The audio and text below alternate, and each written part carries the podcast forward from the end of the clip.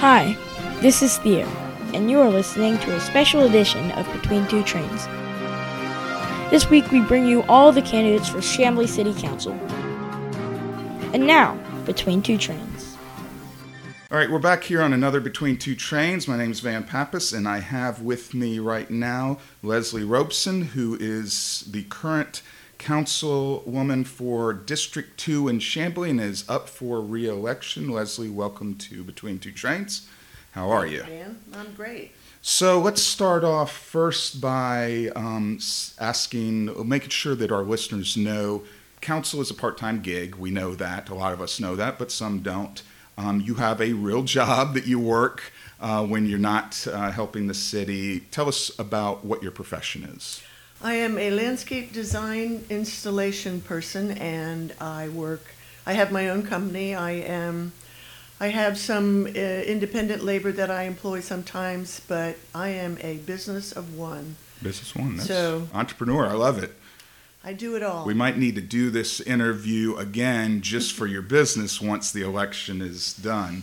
Let's talk about so you've been on council now 12 years? 12 years. 12 years. When did you actually move to Chamblee? It was before 12 years ago, obviously. How long have you been in Chamblee? Six weeks after the Olympics, 96. 96. So you've been here a long time. Mm-hmm. What prompted your decision 12 years ago to say, hey, I'm going to, you've already been living in Chamblee for a number of years before that. What prompted the decision to say, hey, I want to run for local office at that time? Well, Chamblee was coming up on its first centennial, or not first, because it is our first, we're still in our first centennial um, celebration, and we were, uh, there was a call for volunteers to help with the Taste of Chamblee, which was what was decided to be the birthday celebration, if you will. And I attended, I wanted to get involved, and um, I- some of the uh, back and forth between the people that were putting it on and the people that had volunteered was uh, not disturbing to me, but I kind of felt like Chamblee was a bit living in the past.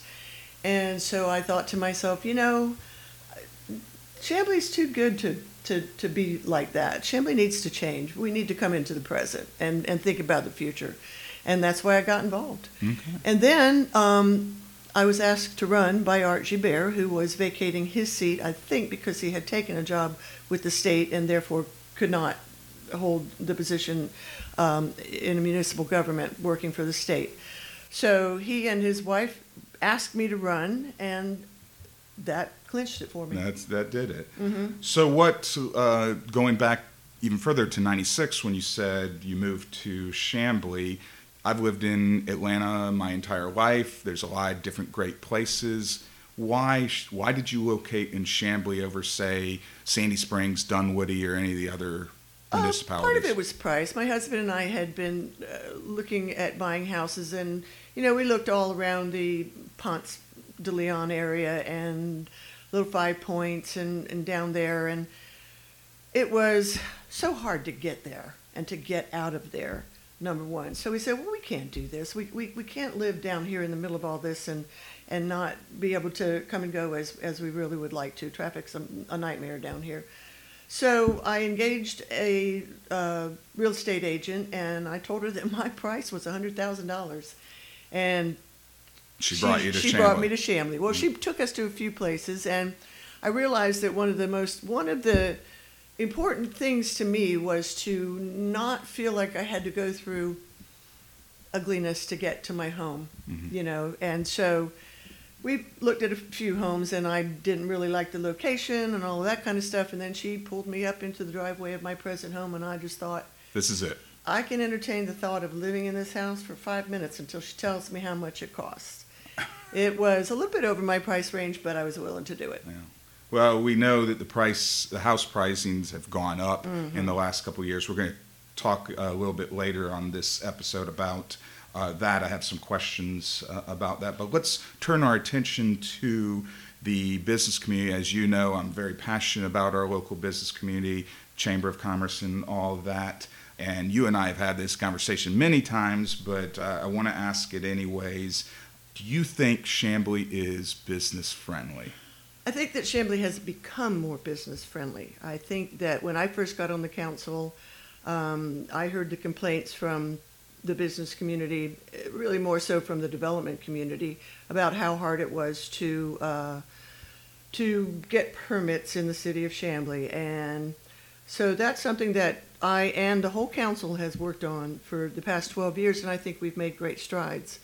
Um, I did not like hearing how hard it was and how complicated it was. I, I don't think that we're perfect yet, but we've made things a lot easier and a lot more equitable, I think. Yeah. Well, there's definitely a lot of development going on right now, so something you know has changed Mm-hmm. for all this development. But with all that development, we're obviously seeing that land price valuations are going up, and commercial land values going up is causing commercial rents to go up. So, with this creating a marketplace where there are more challenges for the small mom and pop to be able to afford, you know, a place, do you feel that the city has any obligation to try to help deal with those rising rents? Because you know these mom and pops have been the backbone for multiple decades of our city but we're starting to see them say hey i might have to move out. What is your feeling on I don't like the word obligation because I don't I don't think that that's um, realistic. But I do think that the city can encourage um, developers. We, we're asking for a lot of retail commercial space from our developers on ground floor, and uh, for for good reason. You know, we we want to be the city that you can live, work, eat, play, shop here, and not have to leave, and you can get everything that you need hopefully within walking distance, but if not so, then within a very short distance of where you live. That being said, I, I personally, and I think everybody on the uh, council and staff too, sees the danger in becoming nothing but a, uh, a city with a lot of the same old franchises that are all over the place. And, and that's, while of course we like having those, uh, our personality is in our mom and pops. And our personality is is also in in our small other small businesses not just mom and pop retail but commercial. Our lawyers need uh, you know office space and not all lawyers command $695 an hour. Um, so they need to have affordable office space as well. Um, i don't think it's just a matter of coming up with affordable office space. I think that it's a matter of weighing everything that it takes to make having a business here affordable. Um, I think that one of the things that the city is doing because of all the development and the, development that we've encouraged and that we have changed our UDO to better meet the needs of is going to provide a lot more clientele for our retail businesses and, and commercial businesses. And hopefully with the influx of office space that we've got coming, hopefully, um, there will be more jobs and there'll be better jobs. So I think that some of the problem with mom and pop businesses is that they have not had a clientele for a while. You know, Chamblee, we, we hit a lull for a good long time. And, um, and some of the businesses that were here, like the antiques business, was really dependent on the movie industry, and that went away before it came back. And and so you know they've sort of went out of favor, went out of style, and I don't know that that's something that can come back to Chamblee. But but we value our mom and pops, and I and I for one want to see them. I, I think the creativity that they bring is is instrumental in, in making giving Chamblee its own personality. Let's continue the conversation about the commercial areas, specifically in the downtown area. And we know that we have a, a bit of a parking problem throughout downtown. So, what transportation alternatives do you see as the best solutions to that problem? Well, I'm going to back you up on that one because we don't have a parking problem per se in downtown Chamblee. Really? Yeah, we don't. Um, it, it's not like Decatur. It's not like uh, I can only compare to Decatur because I don't really drive other places. But um, however, we're going to have one soon, and I. When, I look at the development that's coming our way, we've got parking garages that are uh, being included in some of these developments. So I think that that's that's a big deal. You know, we've talked about um, metered parking spaces, and that may be something that needs to happen eventually. But again, right now it doesn't. I, there are small areas that have parking problems, especially with the development of the SLX project and the Ativa project. Um, unfortunately, that's really not a lack of parking spaces as much it is, as it is enforcing that uh, the parking, on-street parking, the way that we need to enforce it, which is to not allow the construction workers to take up all the parking spaces. What about these electric scooters? We've seen, you know, from a transportation standpoint, we've seen other communities implement electric scooters. Where you come down on it, because you know, there's people who love it, and then there are people who think it's a big hassle. Well, they're, they look like they're an awful lot of fun. However, I, I can see they do. Are you going to get on one of I would, absolutely, I would get on one. Although Okay. I've, I've seen some people get on them and they kind of wobble, make and sure you don't break a hip or something. Yeah, exactly. Put my seatbelt and helmet on first. Right. But I don't think that we have the the proper um, lanes for them. You know, they're not they're not safe on sidewalks. They they go too fast. They don't. Uh, we haven't regulated them in that you got to be got to have a driver's license to drive one. Um, we also don't we don't have the room because Chamblee is built out. We do not have the room to put in ten foot wide sidewalks and add another lane for that type of transportation. And really and truly, scooters do not mix with people on uh, on foot. They don't really even mix that much with people on bicycles because they don't. Uh, I, I've- I've watched them. I've watched the people that ride them, and, and they just weave in and out. uh, And they're Sure. a lot more dangerous than bicycles. Should we have specific drop-off points for things like Uber and and Lyft? You know, I know some communities are building specific parking spaces that are only for uh, Uber drivers. Do we need that? Is we that- would that- absolutely we are going to need that in the future. We're going to need it uh, very soon in the future. I think though that with the parking decks that are being built now, especially with the two projects that I mentioned, I think that they're uh, just inside their parking deck is going to be the proper place for Uber. But yeah, absolutely, we do need to include drop-off lanes. I think that those are probably more important even than taxis because I think more people take Uber than and Lyft than Yeah. taxis. Yeah, especially the younger. Hmm Uh, And and that, by the way, I mean, the whole need for parking is going to change, and and we don't know for sure how, but it is going to change because of Uber and Lyft, because of the autonomous shuttle that we are blessed to be able to um, be one of the uh, cities to try it out and you know find out if it's for us.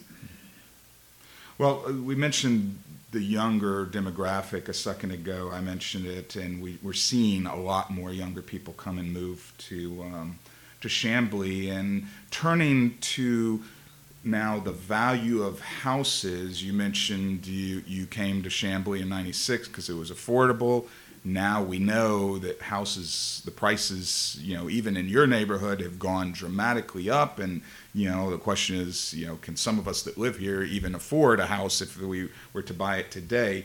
But um, I've noticed as a financial planner that that young population is looking at the rise of these house values as a good thing because they're trying to build their net worth for the first time, and they see when their house goes up by $100,000, their net worth goes up. But then we have you and I, the older population, who we start to get into a situation where we see the house value is just an increase in our property taxes. What solutions do you support and think we should do to not only increase the property values while also ensuring that our senior citizen population, our affordable housing population is not priced out?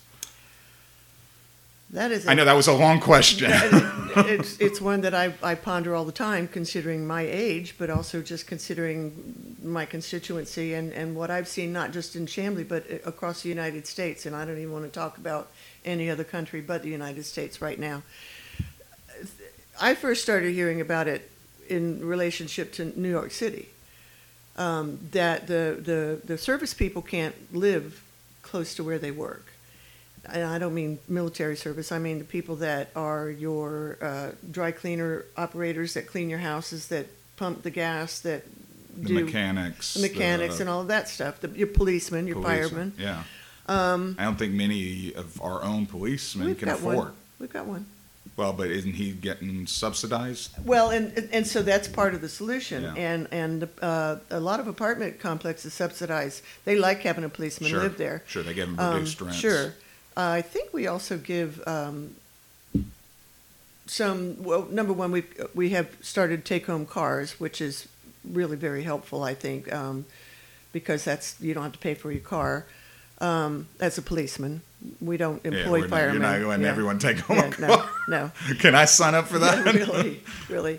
I think that um, y y increasing density, and I know that people don't. I know there are a lot of people that don't like this, especially the people that are have lived in Chamblee for a long time, and they remember it feeling like you know a, a little bit of the country, if you will, and that you know we all had space and privacy, and traffic wasn't as bad and all that stuff. But it's coming, and therefore we have to figure out how we can make it work and not be horrible, useless, cheap, falling apart, fire hazards, etc.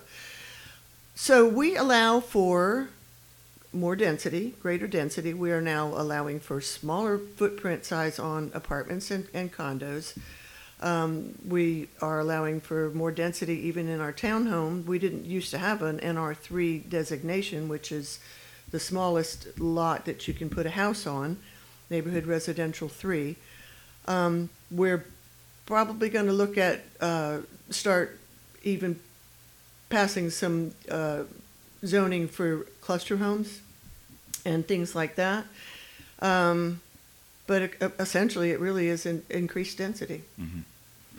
And and we are looking into affordable house, housing uh, solutions as well. There's a, there's a lot of different ones, but we actually have two senior housing complexes that uh, Mercy Housing that are uh, they were built by nonprofit and they are subsidized senior living. We also have a uh, an apartment complex called the Roslyn that Rosalynn Carter herself uh, championed to be built that is for veterans with problems.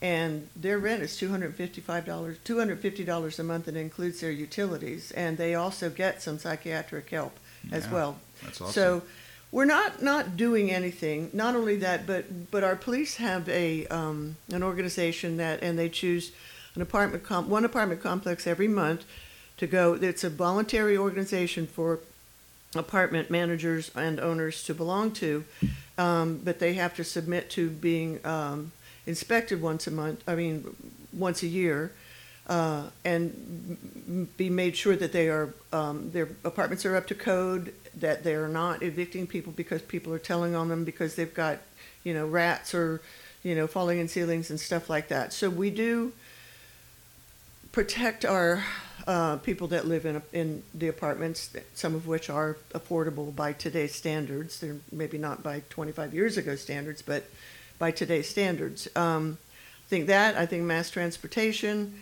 I, we're lucky that we have MARTA station because that is a way that our service people can live in further out from expensive real estate and still get into work. Mm-hmm.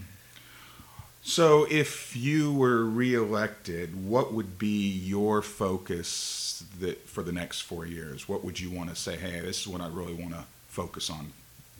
My main, my, my most favorite thing to focus on is the arts, and I really want to bring that to Chamblee. Um, I think that arts and culture, I'm not just talking about somebody picking up a brush and painting a painting. There's dance, there's uh, theater, there's, there's so many different ver- versions of it. But, but it also is something that is uh, unique to cultures, to, uh, different cultures, and, and we have we are an international city, and I think that that is a way that we can really bridge a gap that exists, uh, a gap that is based on mistrust coming from both sides. I don't speak your language, you don't speak my language. How do I know I can trust you? How do you know you can trust me? I think that the Buford Highway uh, real, uh, retail people are very skeptical of the English speaking people in the city of Chamblee because they don't understand us and they think that we would like to see them priced out of out of their uh, their locations and that is so far from the truth. So I, I would like to see that gap bridged. that's, that's a big one. And I think that that goes together with affordable housing and uh, inclusiveness. So we're almost out of time, but I want to um, end with allowing you the opportunity to express to the listeners why you should be their representative of City Council for Chamblee. I have been on the council for 12 years. I have been involved in, in bringing this city into the present, uh, deeply involved in it, and we have come a long way since uh, 12 years ago. And a lot of my dreams, with the help of my fellow council members and their, their dreams too, are, are just perched on the edge of coming to fruition, and I really, really would like the opportunity to see that through because it is it that's why I got involved in city council in the first place. I saw the potential here. Well, Leslie, thank you so much for coming on the show. Good luck in November. We'll be watching closely to see what the outcome is. And again, thanks for coming on Between Two Trains. Thank you, Van. Thanks for the opportunity.